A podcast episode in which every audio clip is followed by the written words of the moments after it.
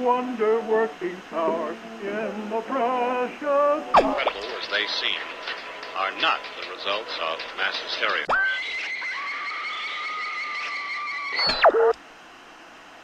You may wish to adjust the dial.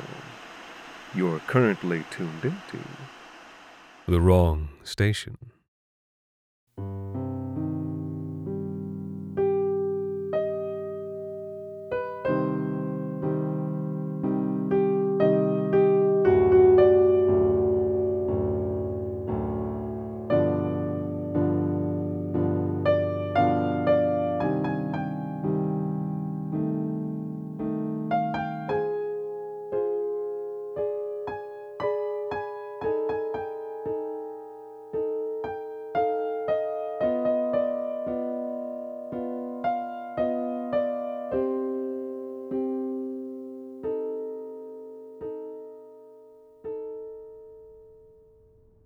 There were giants in the earth in those days, and also after that, when the sons of God came in unto the daughters of men, and they bare children to them. Genesis 6 4. Looking back, I can cleanly cut my life into three stages. These three parts now seem cleanly divided by aesthetic and by circumstance of life but I think they also um, trace my journey from belief to doubt to, to something past doubt. Understanding, maybe, or acceptance. Though these words feel too limited to express the calm and even clarity which now I feel when I behold what my world has become. But the first stage belief I'll tell you how the first part of my life ended. I was born into a world uh, very different from this. I want you to think about glass towers, how they shimmered in the humid summer twilight, catching colors from the bloody sunset, crowned with gardens, secret paradises of the sky. And though I was so far below and beyond these places, I knew there was a world further down and further out, where things were also very different.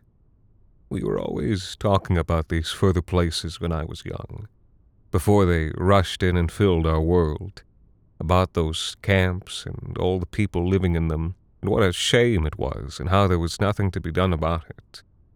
Now, at the end of the day, they didn't want our help. They only wanted what we had.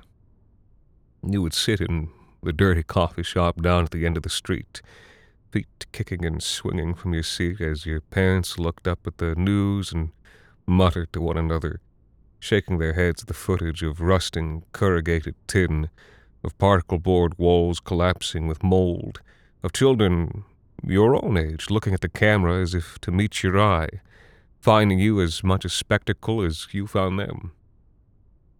But people like me were lucky enough to live inside the fences. I, for example, was lucky enough to be born a slave. I know how that sounds, but in the world in which we lived, a slave was just about the best thing you could hope to be. It meant you got to live among the angels. Air conditioning when the heat was 45 degrees outside, chef cooked meals, clean clothes, and free time Phones new enough to be secure. and it never occurred to us, of course, that we were slaves. We would have taken great affront. We were free citizens. It was our contracts that were the property. Never mind, my contract was three generations old, or that its owners saw no distinction between the piece of paper and me. But of course I was free. I had pocket money and the vote. How could I be anything but? But either way, when I was young, it didn't matter to me that I was tied to the Rimmen estate. There was nowhere else in the world I wanted to go.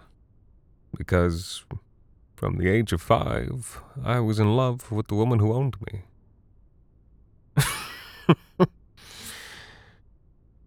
Let me tell you more about this angel of mine. Her name was Jasper Rimmen, and she was three years older than I was. Her father was an astrotech billionaire and former senator for Ontario. She was his ninth child by his third wife, and he was 82 years old when she was born. And she was the most physically perfect human being who has ever lived. Please understand, I, I'm not being mushy or hyperbolic. So far as I'm aware, it's a cold statement of fact. She was designed for perfection. By the age of ten, she stood six feet two and could run a four minute mile. Her hair was the same unnatural shade of black some people used to coat their automobiles. She was immune to most poisons and once, uh, during a rebellious phase of adolescence, spent six months regrowing an arm she had cut off deliberately. Her singing voice was miraculous. She spoke fifteen languages and could play any instrument within minutes of picking it up. I remember she once spent a week sulking because she'd taken an IQ test and scored below 200. She was, in short, a perfectly ordinary girl of her class, station, and engineering. But to me, she was a being set apart from mere humanity. I learned different the year I turned 21. That summer, my alarm chimed at 4:30 one morning, automatically flicking on the white fluorescence of my windowless little room. Terrible way to wake. I had worked a double shift the evening before. But I was on call, and since it was not unheard of for servants to be called at that hour, I threw on some deodorant and a clean shirt and wiped the sleep from my eyes in the five inch mirror of my washstand. I slid out of my room quietly, controlling the noisy latch so as not to wake my neighbors behind their paper doors. Then, realizing I'd wasted 90 seconds already, I hurried down corridors that ran parallel to the sky. The aesthetic of those towers was all the same, somewhere between minimalist and soulless. The walls smooth on one side with pale polished wood, and bounded on the other by rain streaked, bullet stopping glass. No lighting on the walls, for below your rushing feet the marble floor was lit from underneath. Miles, it seemed, of corridors like these, for the towers all wove and intertwined through skyways and skyways and layer after layer of keycard activated doors, a sort of neo bossa nova humming through the hidden speakers every hour of the day. The rich who lived in these towers could navigate by smell or internal GPS. The poor who worked there had to learn the maze by memory. But I knew my route very well. I had often practiced it, lovesick, so I could bring her anything she asked upon a moment's notice. Now the long awaited hour had arrived, and when I came to the door of her suite, I, I stood there for a long moment, trembling like a novice at the temple gates. Then I forced myself to knock. A moment later, the door chimed and slid open. Inside, Jasper's penthouse was a tasteful vastness, the kind of place I'd only seen on television, each restrained and elegant piece of furniture worth a year's tuition at a top flight school, the kitchen backsplash marble serpentine, all faucets white gold pretending to be common chrome. The lights were set to fuchsia, and the speakers mumbled with a hazy synth. I found her waiting at the balcony with a crystal tumbler splintering between long fingers, the moon beyond her setting against a brown sky, against the shattered clouds of an ending storm. The reflection of its light was greasy on the sluggish surface of the lake, on the brassy dullness of her dress. She had been at uh, some event, some party, I supposed. Viciously beautiful. Her hair straight, lips and nails black. No contacts, her eyes their natural and unnerving shade of fuchsia. Black corundum shining from her heeled boots. Six and a half feet tall, without the heel's help. She blinked at my sudden arrival. Who are you? I realized then she was perilously drunk. I, uh, I, you called for one of the staff. She swayed for a moment, then managed to make her words come clear by force of will. Right, yes. Uh, guess I didn't want to be alone. She raised her dangling glass to her temple. Brown liquor and ice. It's outside, perspiring cold. Given her biology, she'd likely had to drink two full bottles of Greenland single malt to get this drunk. It's all gone to shit, she suddenly exclaimed, gesturing out of the world at the stagnant lake, the treeless yellow summer. Hasn't it? All fucked up beyond repair. It'll be okay, Miss Rimmen. I said this automatically. Uh, servant's boilerplate. We'll figure things out. We always have before. ah. She tossed her black hair and looked at me. Uh, amused contempt. You just have to say that, or, or maybe you're so ignorant you actually believe it. But I surprised both her and myself when I told her forcefully that it will be okay. The words came out of me like that because. Because I loved her and I had such faith in love. I, I knew the world would be saved. She stopped short, unused to servants speaking that way. It made her pay attention. Turning, she leaned back over the railing on her elbows to stare down the length of her body at me. Considering, well, if you say so, she said at length. Then, seeing how uncomfortable I was with the way she looked at me, she laughed. Guess you're the expert after all. She thrust out the arm with the tumbler in my direction. Drink? This offer put me in an uncomfortable position. Miss Rimmen, we're not supposed to. She cut me off. I insist. Had I been free, as I believed, I might have argued further. But instead, I gave way, accepting the glass and taking a sip. It tasted like the smell of caustic soda. I'd never had anything like it. Too good, I lied, coughing. It's the best thing you ever drank, she informed me. Have another sip. A real one, this time. She made me finish the glass. Now, put it down. I did. And then another long, awkward silence as she just looked at me. Something predatory about that stare, like meeting the eyes of a hawk. The smell of liquor rising from her breath and sweat was inhumane, like the scent of a, a tiger, a great machine, an angel from the Old Testament. Tell me something. She raised her chin, pettiness mixed with command in her voice. Am I pretty? Is a knife pretty? Is lightning? Of course, Miss Rimmen. But in an ordinary sort of way. I would have laughed if I weren't so intimidated.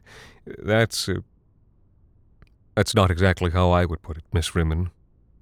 She fumbled with her phone, pulling up photos of other women from that evening's party. Women like her, the odd, striking eyes of the new rich, with angular planes and faces and sharp nails. Not as pretty as her, for example, or her, or her. These women she obsessed over were, were all beautiful, unearthly like she was. And yet there was something unsettling about each of them as well. They were too tall, or, or too thin, or, or too abruptly curved their features too sharp, too optimized for high cheekbones, large eyes, and pointed chins. It was. Uh, it was as though Jasper's beauty had been engineered to the threshold of what the baseline human brain could see as human, and theirs had been engineered beyond. I think you're much more beautiful than any of them are, Miss Rimmen. She tossed down her phone with a snarl. Don't lie to me. I know what I look like. Plain Jane country girl from the territories. I might as well be a normal. Then she remembered who she was talking to. No offense, she muttered. Done taken, Miss Rimmen. Ah, she threw herself into a chaise lounge, burying that angelic face in her talons. What am I going to do? Is there anything I can do to help? I ventured. She looked out between her fingers. You're sweet. The dismissive compliment gave me a little rush of pleasure. But we're fucked. Just can't keep up. Dad can't borrow any more, and the whole house of cards is falling. He's as good as told me. Not that he needs to, because I'm not stupid. Why breed someone smarter than you when you're just going to treat them like a fucking baby? I'm sure your father only wants what's best. She suddenly bared her teeth and lunged forward on the chaise. My heart almost stopped. Even seated, she was nearly my height. That's such an automatic response. They've really got you programmed, you know. Suddenly, I was aware of the physical threat she posed. Though long and slender, her muscles were not like mine, her bones not like my bones. I'd seen smaller women of her class dent brass with their bare fingertips. But then, her fingertips, for all their awful strength, were cool as they seized my wrist, and gentle as they brushed the underside where soft veins flowed. What if, she asked me, what if you did something natural for once? And though her eyes were strange from alcohol and what they'd done to her genes, there was real need there all mingled up with pride, contempt, and cruel intent. She stood, looked down at me, put a hand on my neck, gentle but aware of its own strength. And for most of my life since then, uh, I've had confused feelings about what happened the rest of that night. But at the time, I thought I'd been transported into heavenly realms. And then, the second stage doubt. Needless to say, this marked the end of that first chapter of my life. Understand that I had known nothing, nothing of the world outside the Rimmen estate. Quite literally, I had never been outside parts of the city they directly owned. But two weeks after my encounter with Jasper, I woke to find an email from the Rimmen family lawyers explaining my contract had been sold out and I was to vacate the premises that morning. No warning, no apology, no time to say farewell to the only people I'd ever known. Of course, I could still come visit my parents on weekends, just book time through front of house three weeks in advance. It's still hard for me to remember that morning without helpless rage rising up in my chest. They sent the house manager and security to escort me off property, away from my family, my memories, the people who had taught me to read and say please and thank you and brush my teeth, who'd celebrated my birthdays and comforted me when I wept, who had been my world, and away from the Rimmens, who had been more than my employers, who had been my religion. Exile, domicide, the murder of my world. Thrust into a great, strange, dangerous city, not knowing who I was or, or what I was for any longer, or what the point of surviving even was. And yet, I was also very lucky. My contract had been sold to a catering firm, and because of my upbringing and service, they were eager to have me. I could look presentable and talk up. I was suitable for customer facing work, and it had become difficult to find people like that who you didn't have to train. And though the days were often 16 hours, the shifts were safer than they'd have been if I was working back of house. Kitchen work was extremely dangerous. Even people raised to it were routinely burned or suffered bad falls or were crushed in cramped and overstocked warehouses. If I'd been less lucky, I, I might have become unable to work. I might have fallen through. But I was also lucky in the people I was surrounded with. I'd been raised to believe ordinary people were cruel and stupid, unsalvageable, and certainly I did meet people like that. But if that narrative had been true, I never would have survived. But I did. And I survived because on my first day, one of the men I worked with took me by both hands and looked me in the eyes and told me I was going to survive.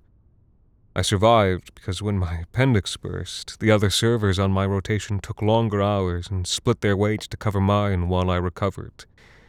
I survived because I took on heavy lifting when I was young, and because when I was older, the younger servers took it back from me. I survived because despite everything, everything stacked against them, the people I worked with used scarce time and scarce resources to help me to survive. I will never forget that. And in spite of everything, I will never, ever stop loving the human animal because of it.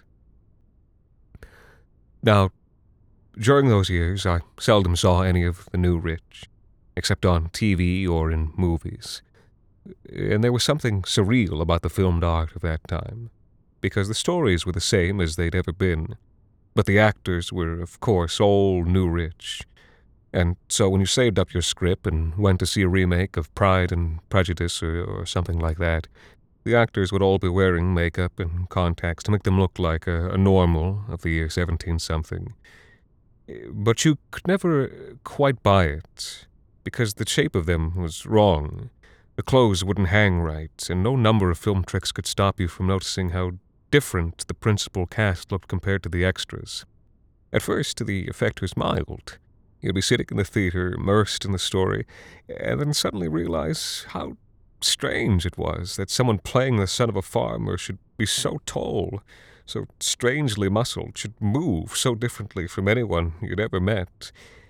And then you'd sit in that theater for the next 90 minutes, trying to find your way back into the story, but not quite being able to make it. You'd spend that time sitting in this uncanny sense of alienation, looking quietly from left to right to see if anybody else was feeling it. You'd walk away saying to your friends, I just didn't believe him in the role. But then, as the years decayed into decades, the look of the new rich became so pronounced that you couldn't even pretend to suspend disbelief. It was one thing when every leading man had been six foot six, but as I entered my late thirties, they all started creeping past seven feet, with seventy inch chests that bulged above a wasp like waist of thirty two. Yeah, their faces got all wrong, and, and then their hands. You'd sit in the theater's flickering light, and what you were watching barely even pretended to be a story anymore. You were watching something that belonged to its own new genre, a type of pantomime put on more for the performer's sake than for the audience where every movement, every gesture of the players loomed out to the screen to look the audience in the eyes and say in a stage whisper, None of this is real. And the first time you saw a show like this, it, was funny and absurd. It made you snicker in your seat and then walk home making fun of the actor. Who, who does he think he is? But then the next film you saw was just the same, and then the next, and then the next, until it made you faintly sick to see a movie, but you still went anyway because it was what people did. And it made you sick because what were we even doing there anymore? What was the point of the exercise? And what was our role? I saw her once in one of those pictures. Jasper Rimmen, long lost love.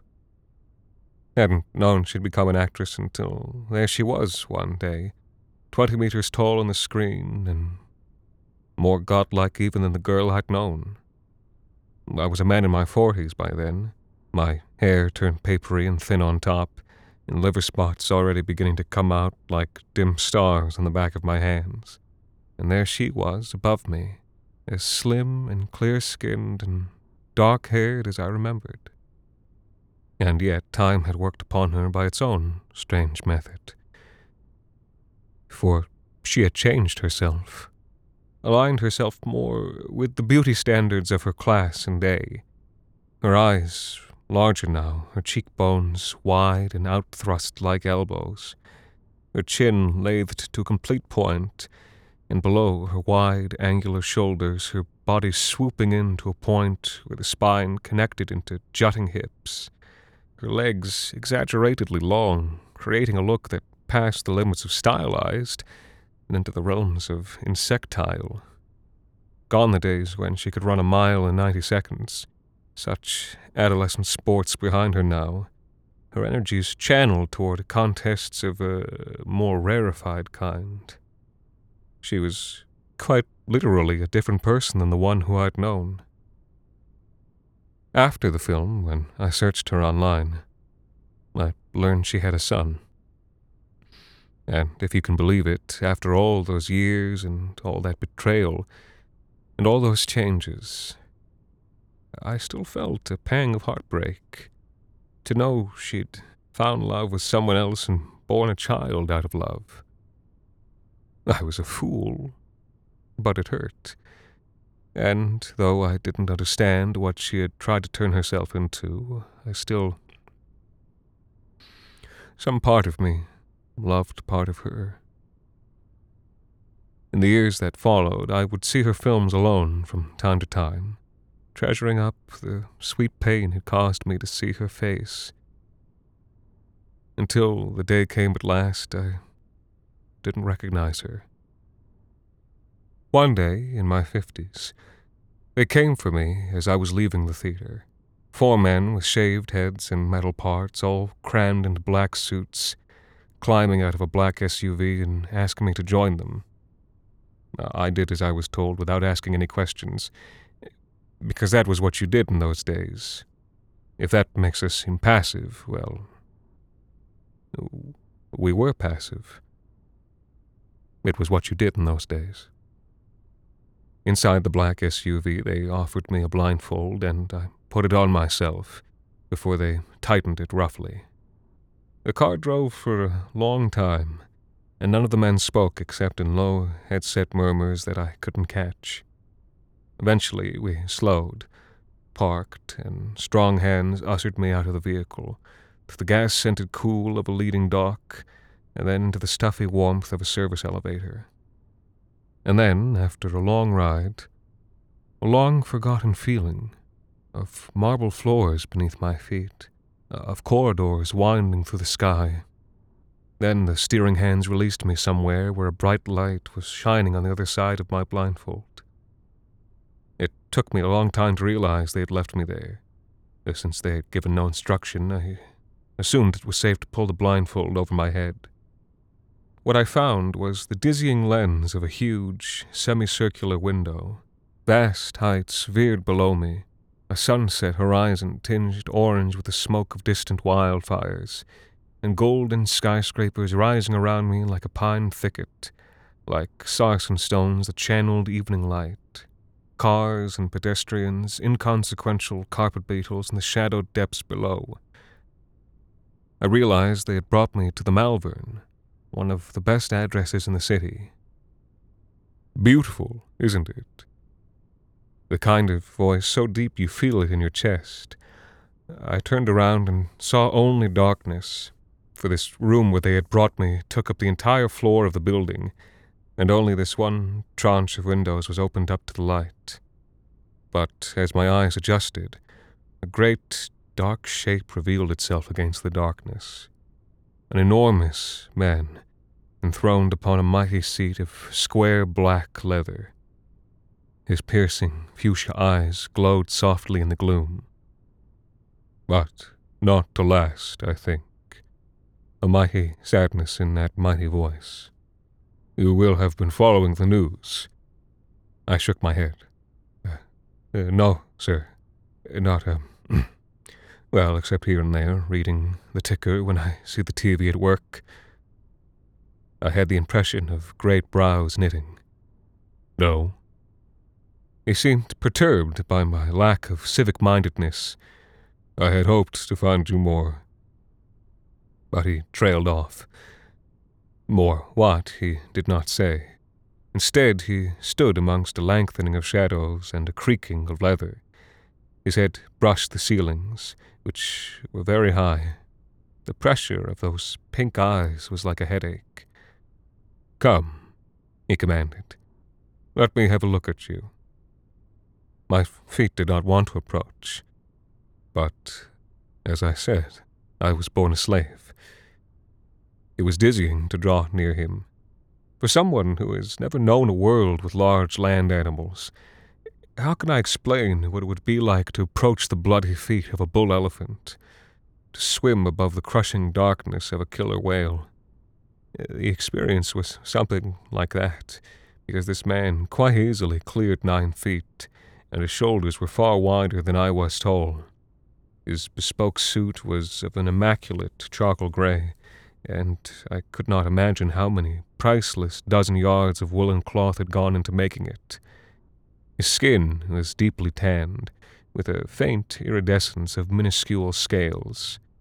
His hair and short beard, the same color as his mother's, that radar resisting black.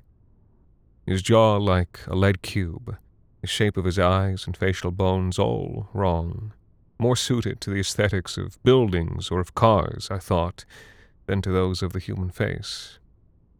Strange to think that he was only in his thirties. He looked both in the flower of youth and unspeakably ancient.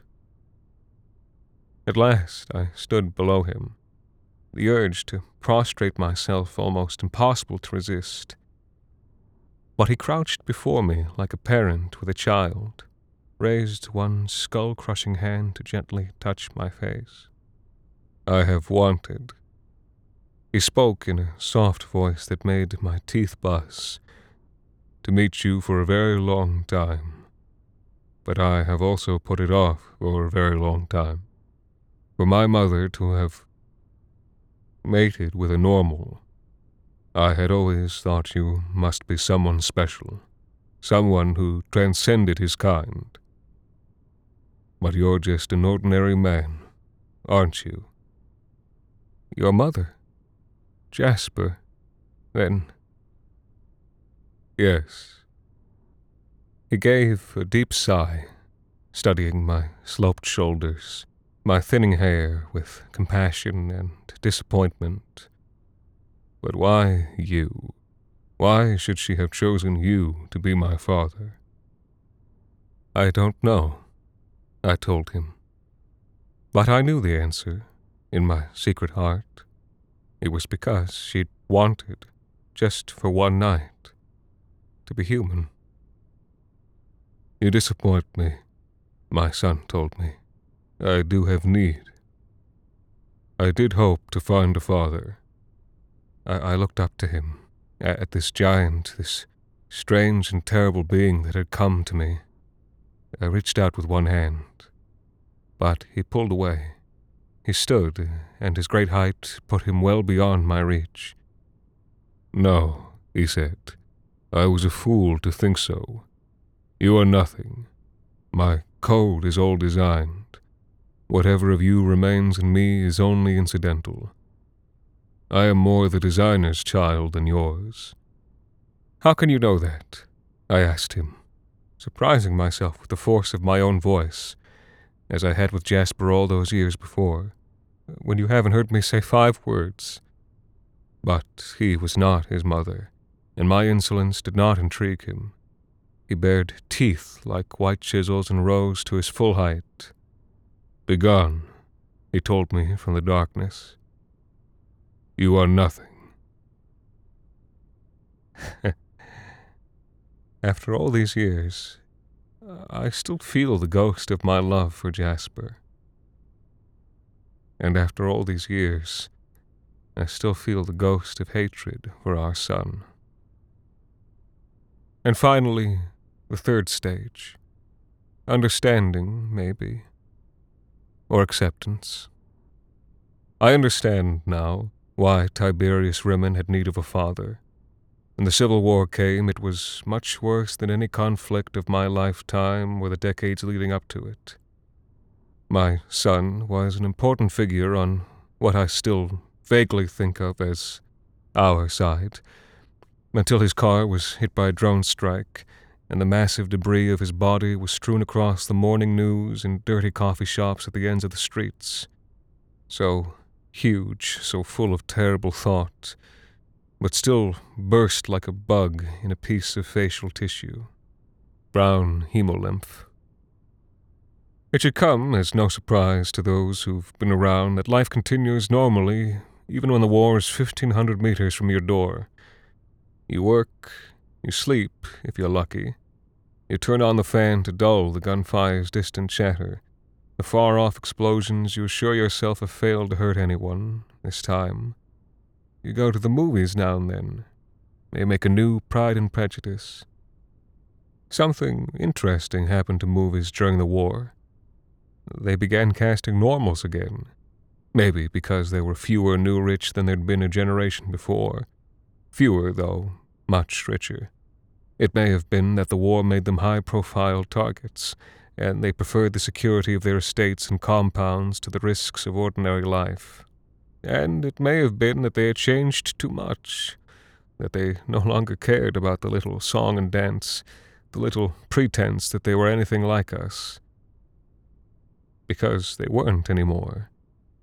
As I faded into old age, it was only the rich of my generation who still looked anything like my son had done when I met him, now almost twenty years before. Among the younger generations of the rich, the tastes had changed in unanticipated ways, where their grandparents and parents had taken the norms of human beauty to their extreme, and then to do extremes where the human eye and heart had refused to follow the newer generation found such expressions gauche and backward facing. They struck out boldly in new directions. When some heiress turned model gazed alluringly from the glossy cover of a fashion magazine, you'd find half buried in the rubble out of a bombed out salon. The face was something new. One generation had emphasized bone structure. The next had drawn out chins and cheekbones to the point of deformation. But now, bone structure meant that the arch of the brow ran back in parallel channels over the head. A jawline was to be so high and thin that it clicked over the cheekbones as the small and toothless mouth opened and shut its tiny O. One generation had called for pointed, infantile chins. The next called for abolition altogether, and for the chin to merge seamless with the keel bone of the sternum though the fashion had been for huge doe eyes on cartoon scale, now the eyes were meant to fill up the upper chambers of the skull, like a fly's eyes, huge and silky dark.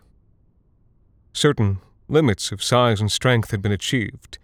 The most beautiful woman in the world was twenty feet tall, but she never stood, for her rounded limbs, like Aphrodite's in a painting from the ancient world, could not support the vastness of her weight.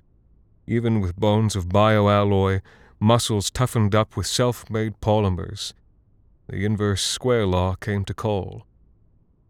Previous generations had optimized their genes for strength or raw computing power. But in such a world as this as they had made for themselves, what need? They optimized now only for beauty and what beauty meant had gone so far as to be beyond the reach of thought by lesser minds like yours or mine. And so it was that, at the beginning of the eighth decade of my life, the world came to be the way it is today. The war had long since petered out. One side had won and settled down upon the ruined world to contemplate their own beauty. Very few of them left now, the technology rusting that let them make their artful offspring with their daughters and their sons. Fewer and fewer all the time. And the rest of us begin anew, growing thin crops on the dry rim of ruined cities, doing what we can to help. As in a time when I was young and strong, we spend scarce resources on each other, lavish, scarce time, Look at me, an old and ruined man. But they keep me alive, and I do what I can to help with the children and the cleaning and the chores. Barely useful, if I'm honest. But they keep me alive. And in spite of everything that's happened, I love the human animal for that. Am I happy? Maybe. But, to be quite honest, I liked life better as a slave. At least I was comfortable then. At least I was young. And even after living through the things that I've lived through, there is a hunger for luxury in me. I, I so want to be rich, to be different and special and live in a sky top paradise and watch the little people work below me, to be strong and big and irresistible. And so I'm afraid that we'll invent it all over again and live this cycle all, all over. I'm so afraid we will. Well, at least. at least I won't be around to see it. One pleasant thing about this final act of my life my granddaughter has come to live with me. She was delivered on a flatbed truck toward the end of the war. Mercy on the family of the defeated, I suppose, for she posed no threat to anybody then, and still does not. Each day I go and visit her, lying in peaceful repose on her bed of little hogweed underneath the shattered bulk of Malvern's gold glass towers. She dreams away the days in perfect beauty she is like a hill of cool flesh, all spotted over with dewy fuchsia eyes. I don't know what she sees. Black feathers, the color of her grandmother's hair, sprout out from all those many arms. Unlike her father, or even her grandmother, whom I still love, I think that she truly is a superior being, for she has no head, no desires. She is not a monster like they were, like I would have been in their position. No, she is perfect, symmetrical, a dreaming wheel. I, I don't know what will become of her when I am gone. But for now, though she lies on cool green earth. She flies.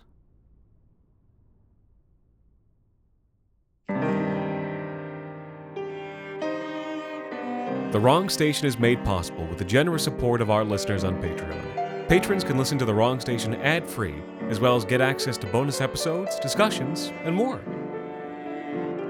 This week's episode, Nephilim, was written by Alexander Saxton and performed by Anthony Botelho.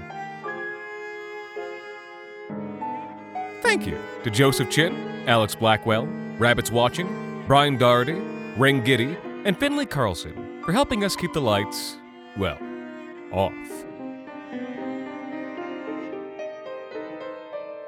The Wrong Station is co produced by Alexander Saxton, Anthony Botelho, and Jacob Duarte Spiel, with music composed and performed on the piano by Ilan Citrin, and arranged for the viola and performed by Viola Schmidt. You can follow The Wrong Station on Twitter, Facebook, and Instagram, and email us at thewrongstation at gmail.com. And until next time, thank you for listening.